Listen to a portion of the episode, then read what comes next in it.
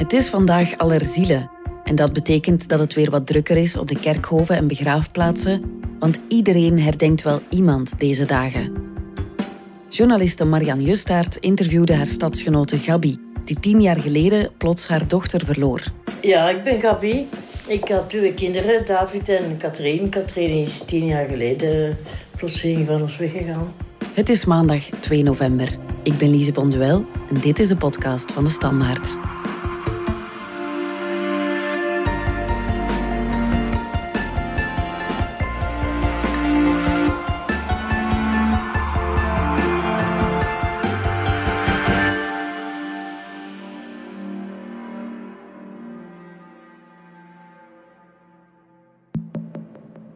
David heeft me gezegd, ja, maar ik moet iets, er is iets gebeurd.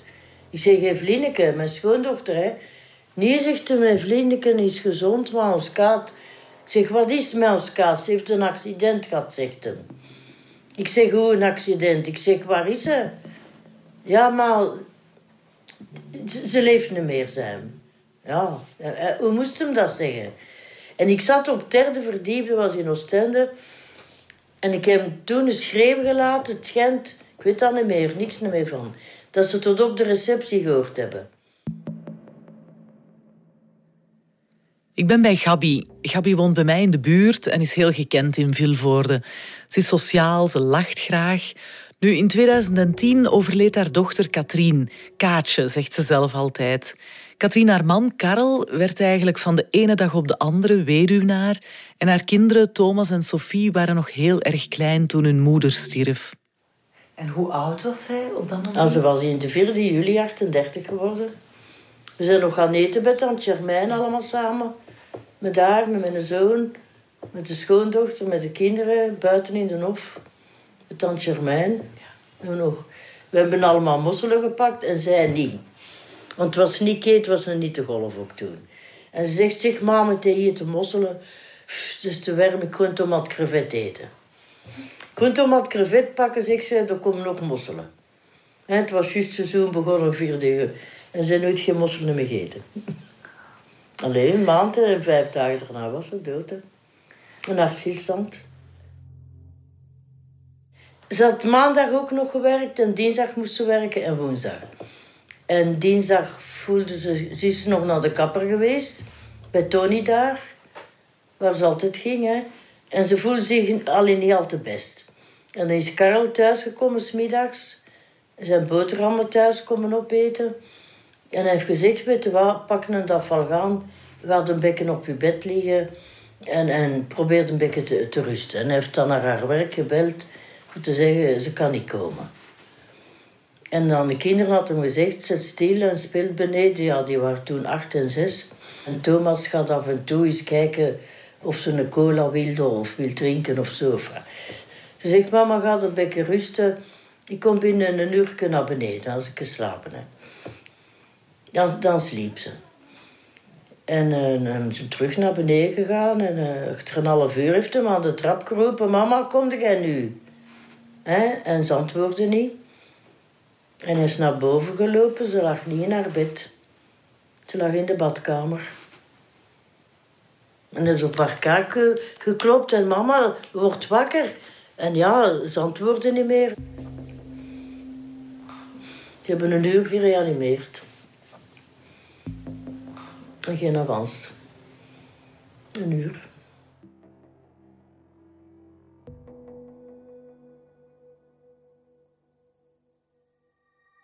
Mijn naam is Barbara Raas. Barbara Raas was jarenlang actief in de kunstensector. Ik was artistiek leider van Vooruit en kunstencentrum Boeddha onder andere. En in 2014 ben ik daar eigenlijk um, op een vrij radicale manier mee gestopt. En heb ik een opleiding uitvaartbegeleiding gevolgd in uh, Engeland, in uh, Totnes. En die ervaring, die opleiding, van zo lang bezig te zijn rond het thema van de dood, heeft mij eigenlijk heel veel over het leven geleerd. Sinds 2014 begeleidt ze mensen bij het verwerken van een verlies. Er zijn zoveel uh, momenten in het leven waar er niets meer voor bestaat. Enerzijds omdat onze samenleving en onze manier van samenleven erg veranderd is. En anderzijds omdat de, de, de tools of de rituelen die wel bestaan in de traditionele rituelen op zich niet meer echt voldoen. Dus ik ben toen begonnen met een onderzoek aan het KASK rond nieuwe uh, fysieke en mentale ruimte voor afscheidsrituelen. Wat heel erg vertrok vanuit de verbinding tussen de kunsten en de zorg. En anderzijds ben ik mijn eigen werkplaats begonnen, Beyond the Spoken, werkplaats voor niet erkend verlies. Bij mij kunnen mensen terecht voor hun kleine begrafenissen. Dus eigenlijk voor um, de momenten, de grote verliesmomenten die ze hebben tijdens het leven. Dus niet per se gerelateerd aan de dood, niet het grote onomkeerbare, maar uh, bijvoorbeeld uh, een operatie, een scheiding, um, abortus, mensen die kinderloos gebleven zijn, hè, die dus niet op een biologische manier ouders geworden zijn. Uh, het verlies van een job. Uh, dus dingen die heel lang onverwerkt kunnen blijven doordat er te weinig ruimte voor wordt gecreëerd. En dan maak ik eigenlijk samen met kunstenaars een afscheidsritueel op maat voor die persoon. Van waar komt eigenlijk de nood om afscheid te nemen met een ritueel? Um, er is nood aan uh, betekenisgeving, zingeving. En dat voel je zeker in momenten van crisis. Kijk naar vandaag. Is er nood op zo'n moment aan een ritueel. Hè? Ons doen verhouden tot een groter verhaal, tot een groter geheel. Dus dat is heel erg voelbaar.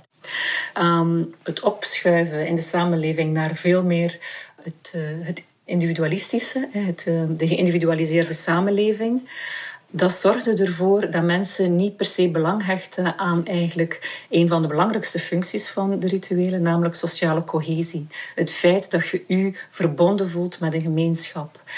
En ik denk dat we dus vandaag ook terug in een tijd zijn waarin dat die verbondenheid en dat gevoel en het belang daarvan centraal is komen te staan en dat dus die togetherness echt als functie van een ritueel uh, duidelijk geworden is.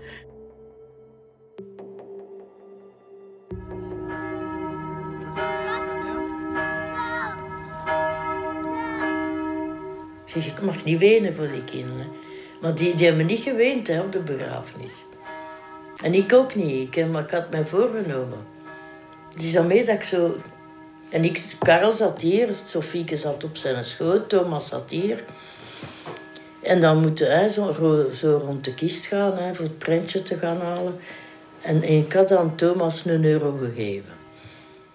En hij gaat rond de kist en hij kust de kist en hij, pakt dat prentje. Hij komt terug naast mij zitten. En een tien minuten daarna zegt hij... Oma, oma, heb nog niet betaald.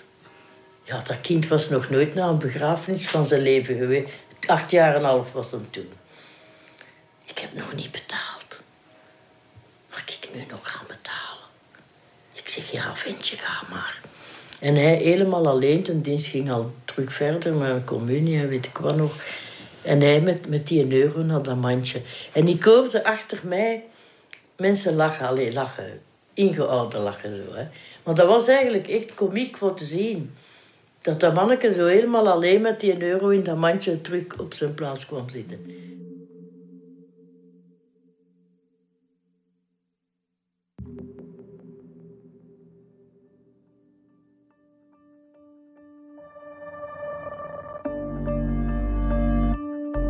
We gaan er even uit voor reclame. We zijn zo terug.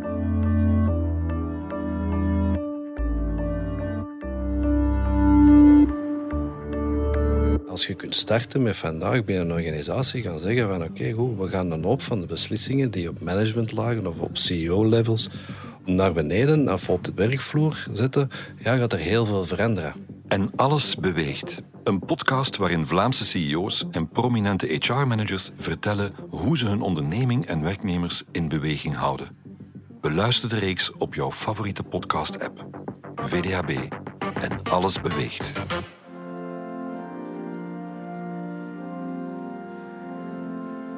Je hebt ook een heel eigen ritueel, hè? Uh, in augustus. Ja, de 10 augustus verjaart met een vriend. En dan drinken we een glasje champagne. Een fles alleen, aan de fles. Dus uw vriend verjaart eigenlijk op de sterfdag van uw dochter? Ja, ja, ja. Gabi, haar ritueel is het drinken van een glas champagne op de dag dat haar dochter stierf, elk jaar.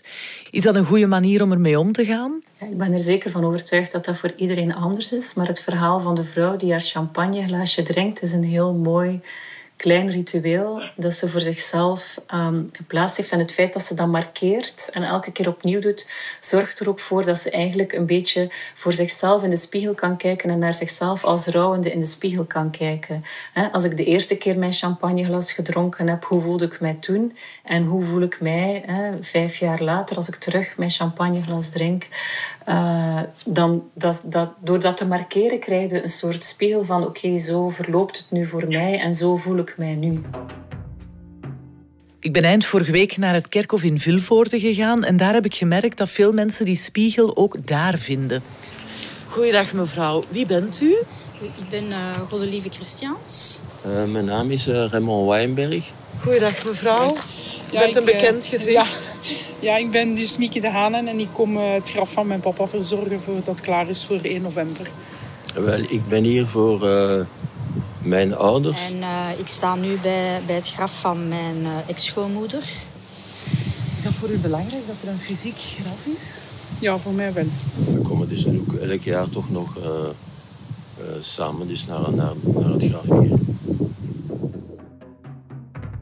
Ik denk dat voor het herdenken dat eigenlijk. Um, het is goed dat het herdenken in de vorm van een steen waarin de naam gebeiteld staat herdacht is geworden. Hè. Dus dat we wel echt uh, ondertussen, er wordt veel meer gecremeerd. Dus er, zijn, er is de urne, er is de as, er zijn de mogelijkheden om de as te verwerken in een, in een juweeltje of in een tatoeage. Um, er is de mogelijkheid om de as uit te strooien op zee. Er is aan de Schelde is er ook een platform waar dat je uitstrooiing kunt doen. Uh, mensen vermengen de as met de wortels van een boom en planten een boom om, um, um, uh, om als plek, eigenlijk uh, als herdenkingsplek te hebben. En ik denk dat dat het belangrijkste is. Niet dat er stenen zijn en namen gebeiteld in stenen, maar dat er een plek is. Ik ben blij dat ik ergens naartoe kan en dat ik iets heb waar ik alleen kan voor zorgen dat mensen wel ergens naartoe kunnen gaan. En um, om, waar ze zich dus dicht bij de overledene voelen. Dat ik me echt een keer in een dagslicht voel. Hè. Ah, dan ga ik naar daar. Naar het kerkhof? Ja. En dat is dikwijls een zondag, dan is daar rustig. En, en dat brengt mij rust. Dus als ik dan hier kom, dan, dan weet ik... Allee, ik praat tegen die foto. Dus uh, ja, zo, ja, hier kom ik zo een beetje tot rust. Dat gevoel heb ik. En dat is niet voor iedereen op het kerkhof. Echt niet. um, dus um, ik ben grote voorstander van mensen die voor zichzelf een symbolische plek eigenlijk bedenken. Er is een heel mooie reportage, is in Japan, na de tsunami daar, waar er dus heel veel uh, mensen gestorven zijn, heeft er iemand een telefooncel in zijn tuin gezet. Die documentaire heette The Phone of the Wind. En um, dus dat is een telefooncel met een telefoon die niet aangesloten is. En mensen gaan daar naartoe, maar echt van ver ondernemen die een tocht om naar die telefooncel te gaan, om een nummer te draaien en om dus te bellen met de overledene. Dus dat is, dat is waar zij het dichtst bij hun overledene kunnen geraken. En natuurlijk, ja, die Japanse cultuur, waarin zoveel eh, ook echt nog taboe en gesloten zijn. En, en dus waar dat die emoties zo weinig uitdrukking krijgen. Dan zie je dan die documentaire, dus die pakken, die pakken die horen op. En die zijn in contact met de overledene. Ja. Een goede vriend van mij, die heeft mij gebeld. En hij zegt, Gabeke, zegt, ik kans de nacht bezig geweest met foto's eh, van uw dochter. We gaan om 12 uur uh, een herdenkingsdienst doen. Advocaat. Zeg, geen sprake van. Ik laat me niet in de kliniek zien. Ja, ja, ze werkte daar. Ik zeg, ik laat me dan niet zien. Ja, wel, zegt hem, uh, Pieter komt u halen. Is een verpleger. Dus ja, Pieter is mij komen halen en ik zat daar. En dat was schoon, dat was foto's en teksten en lekens. En... En dan zijn knappen, dat was in een vergaderzaal, zijn ik naar beneden gekomen. Er stond zo'n partytafel met haar foto op, met een bloemstuk, met een kaarsje en een, een, boek, een gastenboek. En ik heb daar iets in geschreven, ik weet niet meer wat. Ik heb daar iets in geschreven, hè. Het maakt eigenlijk niet zo uit wat het is in de uiterlijke vorm, als je maar een plek hebt. Die klopt voor u. En met uw verhaal met de overledene, wat uw relatie was met die overledene. Ja.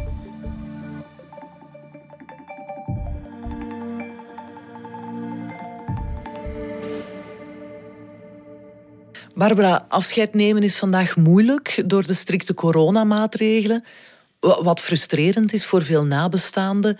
Is er eigenlijk nood aan een nationaal rouwmoment, denk je? Wat ik heel erg voel vandaag is dat nu eigenlijk, nu dat die tweede golf, uh, tweede coronagolf er is, is dat we um, een grote behoefte hebben aan een collectief ritueel. Die spontane solidariteit, die zat er in de eerste golf absoluut in, met het applaus voor de zorgsector, de witte lakens, de tekeningen op de vensters, het eten brengen naar de buren en zo verder enzovoort. Maar eigenlijk is er nooit vanuit de politiek een speech gekomen waarin erkend wordt dat we met meer dan 10.000 doden in zo'n klein land als België zitten. Dus dat cijfer wordt amper benoemd. Het wordt benoemd in de statistieken, maar niet als een uh, politicus een speech geeft. Hè. Dus wij hebben met vier vrouwen, Moving Closer heten we, een ritueel ontworpen wat we eigenlijk graag nationaal willen uitvoeren op 30 december. We willen eigenlijk mensen laten tikken, zoals dat je tikt op een glas voor een speech die gaat komen, maar tikken voor een speech die er niet geweest is, aan de ene kant. Aan de andere kant tikken zoals dat je voor elkaar tikt, namelijk zoals dat je applaus gegeven hebt voor de zorgsector, uh, het tikken van oké, straks wordt het 2021, het virus zal niet weg zijn, we zullen elkaar nog heel hard nodig hebben, we zullen het met elkaar moeten doen. Uh, dus een soort van applaus voor onszelf ook en voor, om samen dit te doen. En hoe wordt dat nu het nationaal rouwmoment? Um, die compositie die dat je op een glas kunt tikken, die zouden we heel graag op alle radiozenders laten afspelen om acht uur, zoals dat het applaus voor de, sector, voor de zorgsector om acht uur was. En waarbij mensen dus eigenlijk heel eenvoudig hun raam kunnen openzetten en meetikken. Ja, als herdenking aan de meer dan 10.000 coronadoden.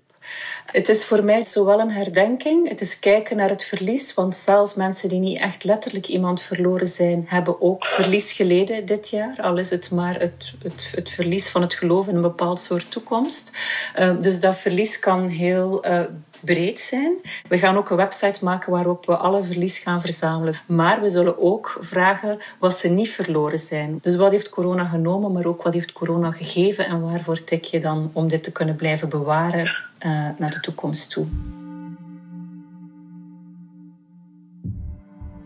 Ze zeggen, Gabeerde je het nu niet moeilijk met die dagen? Ik zeg nee, ik heb dat niet. Speciaal de 1 november dat dat voor mij een triestige dag is.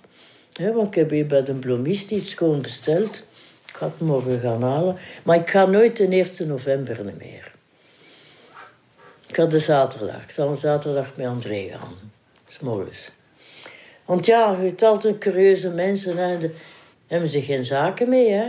Ja, allerheiligen, allerzielen, zo'n vaste dag waarop dat we de doden herdenken. Is dat eigenlijk nog wel van deze tijd, Barbara? Het donkerder worden van de dagen en ook eigenlijk die sluier tussen het leven en de dood die zo iets uh, lichter wordt. En ik vind, en eigenlijk is dat universeel zo, bij deze tijd van het jaar, dat dat heel hard klopt. Het zijn verschillende culturele tradities ingebed, dus het klopt wel. Het klopt bij ook het, we gaan ons even naar binnen keren voordat het terug allemaal terug licht kan worden. Dus voor mij mag het zeker blijven bestaan. Ik zorg altijd voor bloemetjes. Er staat altijd een verse bloemetje. Ze zag graag bloemen, maar ze zal het nooit gewild omdat die verflenste rozen op het graf lagen. Dus dat ging ik dagelijks. Dat was kapot en dat bloemetje en zo. En dan de 1 november, dan zijn ik ermee gestopt. Dan heb ik gezegd, ik kan niet meer elke dag komen. Dat gaat niet meer. Dat gaat niet meer. Ik associeer het totaal niet meer, maar we moeten allemaal het graf gaan poetsen en chrysanten erop gaan zetten. Ik vind er zijn initiatieven zoals Revij die eigenlijk um, ervoor zorgen dat de kunsten uh, daar ook een rol kunnen in gaan spelen. Met poëzie, met muziek, met licht. Met, um, dus er is wel een soort van kleine rouwrevolutie aan de hang, waarin mensen toch proberen nieuwe vormen te vinden voor iets waarvan dat iedereen denkt van oké, dat is een traditioneel ritueel. Laat ons niet kind met badwater weggooien, maar dus van daaruit vertrekken en kijken hoe dat we daar een vernieuwde vorm voor kunnen vinden, waar we ons wel toe kunnen verhouden en waar we effectief wel um, zingeving en betekenisgeving in kunnen vinden. Onze, mijn zoon weet dat wel. Als ik hier, ja, dat is heel zot rijden en een keer met een camion uh, platrijden. Mijn zoon weet dat ik wil gecremeerd worden. Dat hij. Maar ze staat niet op papier. Maar eigenlijk, ja, ik denk daar eigenlijk niet te veel over na.